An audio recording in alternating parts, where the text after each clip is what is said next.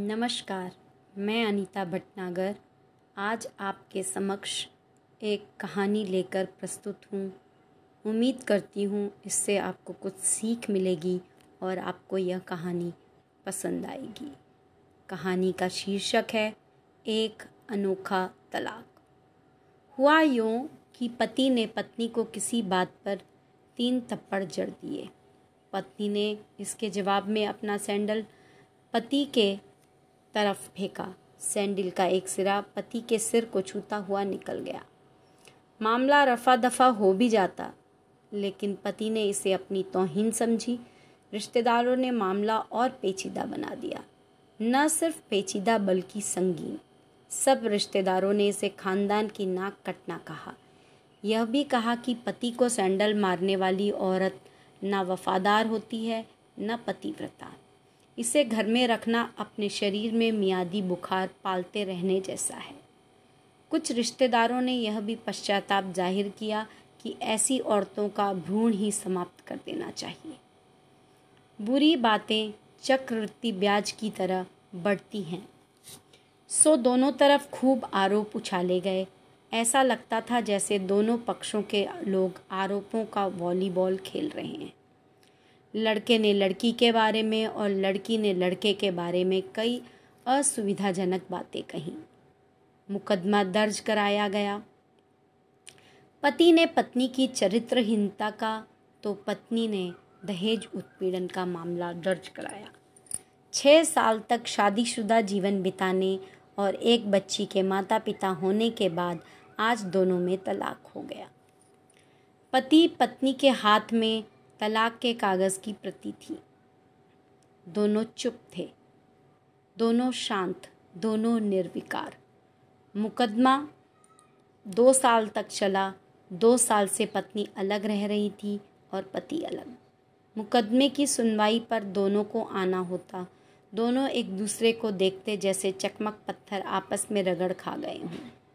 दोनों गुस्से में होते, दोनों में बदले की भावना का आवेश होता। दोनों के साथ रिश्तेदार होते, जिनकी हमदर्दियों में जरा जरा विस्फोटक पदार्थ भी छुपा होता। लेकिन कुछ महीने पहले जब पति पत्नी कोर्ट में दाखिल होते तो एक दूसरे को देखकर मुँह फेर लेते। जैसे जानबूझकर एक दूसरे की उपेक्षा कर रहे हों। वकील और रिश्तेदार दोनों के साथ होते। दोनों को अच्छा खासा सबक सिखाया जाता कि उन्हें क्या कहना है। दोनों वही कहते। कई बार दोनों के वक्तव्य बदलने लगते, वो फिर संभल जाते। अंत में वही हुआ जो सब चाहते थे, यानी तलाक। पहले रिश्तेदारों की फौज साथ होती थी, आज थोड़े से रिश्तेदार साथ थे। दोनों तरफ़ के रिश्तेदार खुश थे, वकील खुश थे माता पिता भी खुश थे। तलाकशुदा पत्नी चुप थी और पति खामोश था। यह महज इत्तेफाकी था। दोनों पक्षों के रिश्तेदार एक ही टी स्टॉल पर बैठे कोल्ड ड्रिंक्स लिया। यह भी महज इत्तेफाक ही था कि तलाकशुदा पति पत्नी एक ही मेज़ के आमने सामने जा बैठे। लड़की के बेंच और वो दोनों।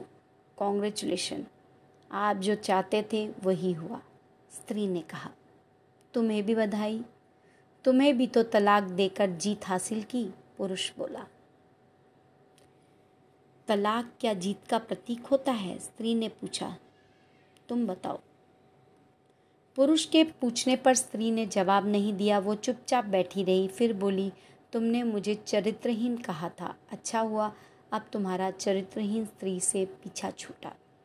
वो मेरी गलती थी, मुझे ऐसा नहीं करना चाहिए था। पुरुष बोला, मैंने बहुत मानसिक तनाव झेली है। स्त्री की आवाज़ सपाट थी, न दुख, न गुस्सा। जानता हूँ पुरुष इसी हथियार से स्त्री पर वार करता है, जो स्त्री के मन और आत्मा को लहू लुहान कर देता है। तुम बहुत उज्जवल हो। मुझे तुम्हारे बारे में ऐसी गंदी बात नहीं करनी चाहिए थी। मुझे बेहद अफसोस है, पुरुष ने कहा। स्त्री चुप रही। उसने एक बार पुरुष को देखा। कुछ पल चुप रहने के बाद पुरुष ने गहरी सांस ली और कहा, तुमने भी तो मुझे दहेज का लोभी कहा था। गलत कहा था। पुरुष की ओर देखती हुई स्त्री बोली, कुछ देर चुप रही, फिर बोली, मैं कोई और आरोप लगाती, लेकिन मैं नहीं। प्लास्टिक के कप में चाय आ गई। स्त्री ने चाय उठाई, चाय जरा सी छलकी, गर्म चाय स्त्री के हाथ पर गिरी। की आवाज़ निकली। पुरुष के गले में उसी क्षण ओह की आवाज़ निकली। स्त्री ने पुरुष को देखा पुरुष स्त्री को देखे जा रहा था, तुम्हारा कमर दर्द कैसा है? ऐसा ही है, कभी वॉवरॉन तो कभी कॉम्बी फ्लेम स्त्री ने बात खत्म करनी चाहिए। तुम एक्सरसाइज भी तो नहीं करती, पुरुष ने कहा। तो स्त्री फीकी हँसी हंस दी तुम्हारे अस्थमा की क्या कंडीशन है?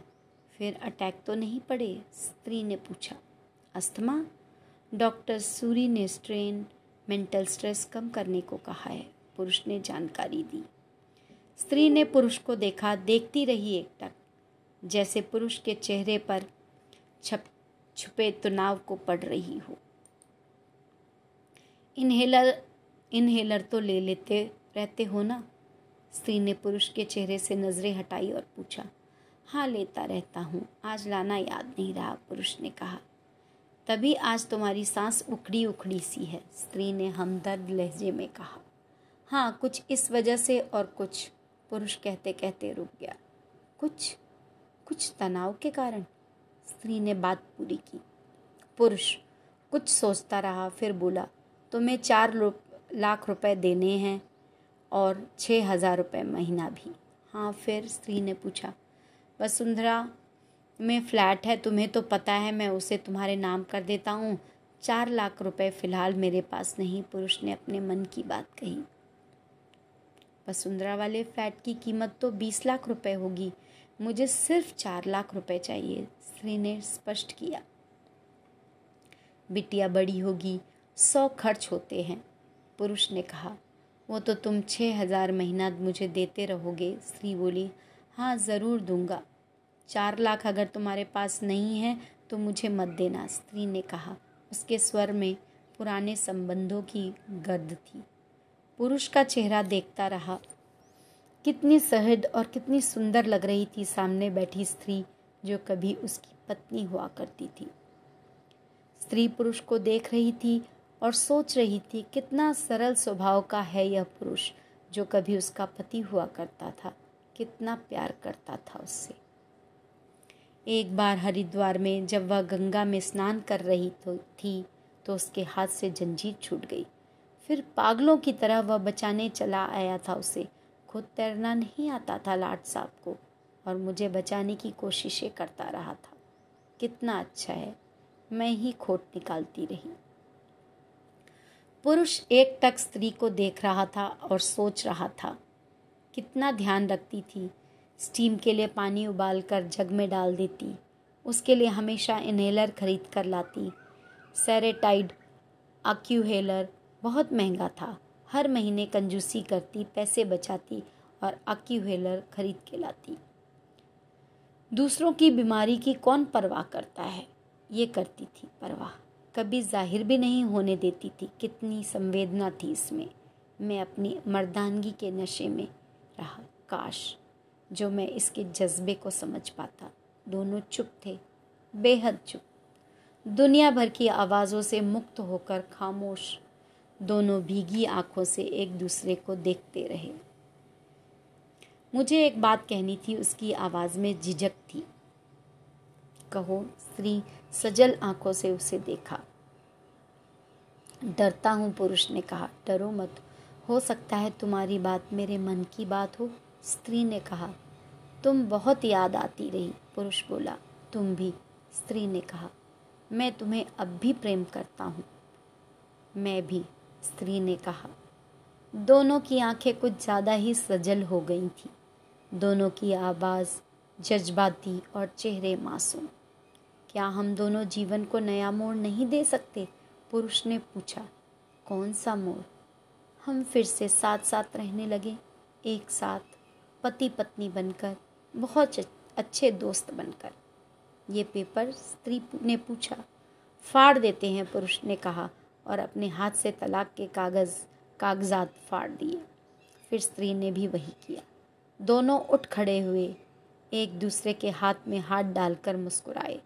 दोनों पक्षों के रिश्तेदार हैरान, परेशान थे। दोनों पति पत्नी हाथ में हाथ डाले, घर की तरफ़ चले गए। घर जो सिर्फ़ और सिर्फ़ पति पत्नी का था। आज आपको इस कहानी से ये समझ में आया होगा।